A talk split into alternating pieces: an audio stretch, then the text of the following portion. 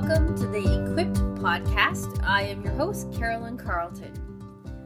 I am so thankful that you are joining me on this journey. I have just been receiving so much positive feedback in my inbox or on social media, and I just want to thank you all for encouraging me as I be obedient on this journey. And I have to say, because of the feedback and because of your support, what I thought this podcast was going to be is changing and it's evolving. I wanted to have so many podcasts pre recorded so I could just set them to go each week. And I'm finding that's not the case. I'm finding I want, I want, I desire, I need your feedback. And I'm going with that.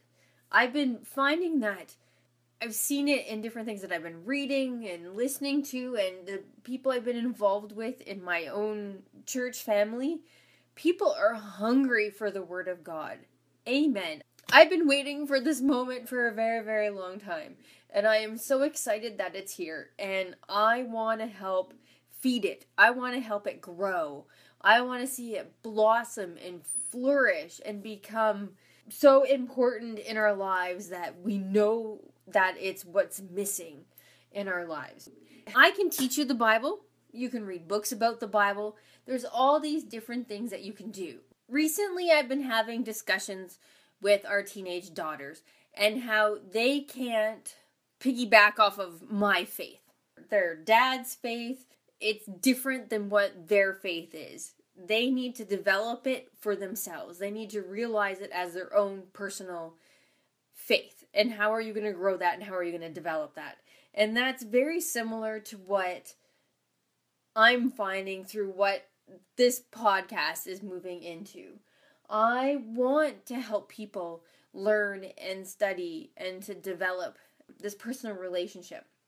That is where i see it evolving. So we're going to go back. Last week we talked about authors of the bible understanding it. Once we have a relationship with who the Holy Spirit inspired these authors to write these different books and we can learn so much from them. Who are these people? You know, the fact that God uses me to do a podcast and to teach scriptures, like that is a very humbling thing for me. And it's very exciting. It's where my passion is, it's where my excitement is and I am all for it. I am excited to do this. I have invested many hours trying to figure out how all this technology works, but I'm excited. This is where I'm being called to be for, as we talked last week, is such a time as now, and that in all regards. if you listen to episode number three, so so last week we were talking about authors, and I I want to teach you something I learned through my studying this past week about Paul. So Paul, it's interesting if you follow through scripture and you read it through, especially in the New Testament, you can see so many things that are tied together as these apostles and disciples that are learning from Christ as he was hands and feet on the earth and how their ministry evolves. So, this is an interesting little fact that I learned this past week as I was studying, and it goes back, of course, to Second Timothy because for some reason I just cannot leave this book. Many of us know the story in Luke 23, and it's when Jesus is on the cross and he's having a, a conversation with the other two thieves that are on the cross, and through it, and as the people are all surrounding him, he prays, Father, forgive them, for they don't know what they are doing. And then I found it interesting as I was reading in Acts. I study the life of Paul and where he started. We can see Paul is mentioned in Acts 7 and verses 60 during the stoning of Stephen, which Paul was there hanging onto the coats of the people who were stoning Stephen. And as Stephen is being stoned, he prayed, Lord Jesus, receive my spirit. He fell to his knees, shouting, Lord, don't charge them with this sin. and with that, he died. And I find that so similar to the same words that Jesus said as he was dying on the cross. And now let's flip over back into Second Timothy here. We've talked about this how these is Paul's final words to Timothy and in 2 Timothy chapter 4 verses 16 Paul writes this the first time I was brought before the judge no one came with me. Everyone abandoned me. May it not be counted against them. And I just thought that that is so interesting about how he is following the example of Christ. Never leave nor forsake. He's asking that these things that happened to him may they not be counted against them. So we see it in Jesus' words on the cross, we see it as Stephen is dying and Paul is standing there. I'm wondering if these words were important to Paul that he heard these things even at this time and so young in his faith and before he met Christ on the road to Damascus that one day. So this is so exciting. So that's kind of some of my author study that I've learned this past week my goal through this podcast is that you're going to want to open your Bible, that you desire to open your Bible, that it just becomes an incessant need that you need to get your hands on a Bible. Do you know that I was reading some interesting facts about the Bible? It says in some of the facts that I read that 50 Bibles are sold every minute. Interesting fact. And also, the Bible is so easily available and for free. but it is the most shoplifted book of all time. Thought that was interesting. Also, interesting facts Old Testament, 66 books originally written in Hebrew. And then we have 27 books in the New Testament when it was originally written in Greek. The longest book of the Bible, do you know? Psalms 119. The shortest book of the Bible is Psalms 117. You'll need your highlighter for this one. I want you to look up Psalms 118, verse 8. This is the very middle verse of the entire Bible. And this is what it says It is better to take refuge in the Lord than to trust in people.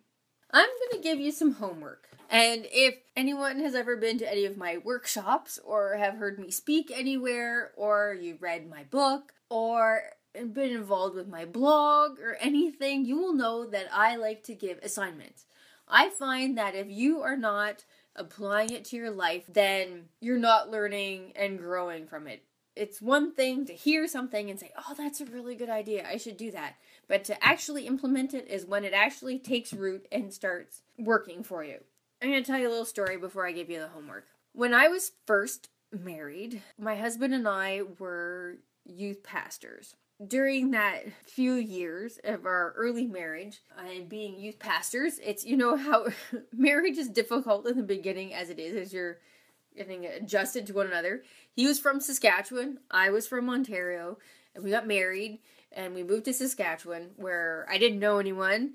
So I'm starting everything from scratch. I'm in a new environment. I really have no friends. I know my husband, and he's a youth pastor.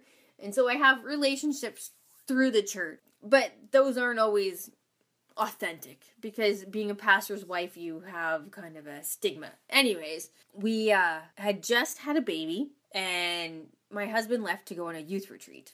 And I was having a really hard day. my daughter had a difficult start. She got really sick at the beginning and and it was a lot of work and it was very tiring. And when your husband's youth pastor, he doesn't spend a lot of time at home. And he was gone on a youth retreat and I just had a really long hard day and he calls me after supper.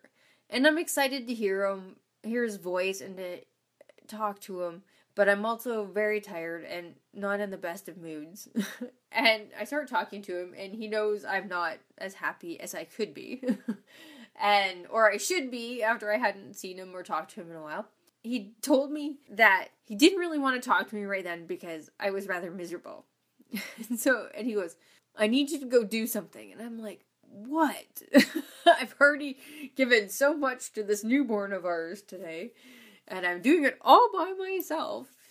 And he's like, I want you to read your Bible. You need to go and open up to the book of Philippians, and as you read through Philippians, I want you to highlight anytime you see the word joy or rejoice. He's like, you go and do that, and then I'll call you back in a little bit. I couldn't believe he was asking this of me. I hung up the phone, and I think I probably stomped around the house for a little bit, thinking, I'm going to do anything else other than read Philippians. I knew that that is what I needed. My husband knew me so well that he knew that that is what I needed as well. I went and grabbed my Bible and I sat down and read through the book of Philippians. It's a, it was a short book, it didn't take long. And I didn't study it, I just read through it and found all the joy and rejoices. And as I was reading and spending time in His Word, that everything just started to feel so much better in life. and it didn't seem as bad as I thought it was. When my husband called back later that evening, I was in a different frame of mind. I was in a better place. It was in a place where we could actually have a real conversation. And I think I was even very excited about some of the things that I had learned at my quick read through the book of Philippians.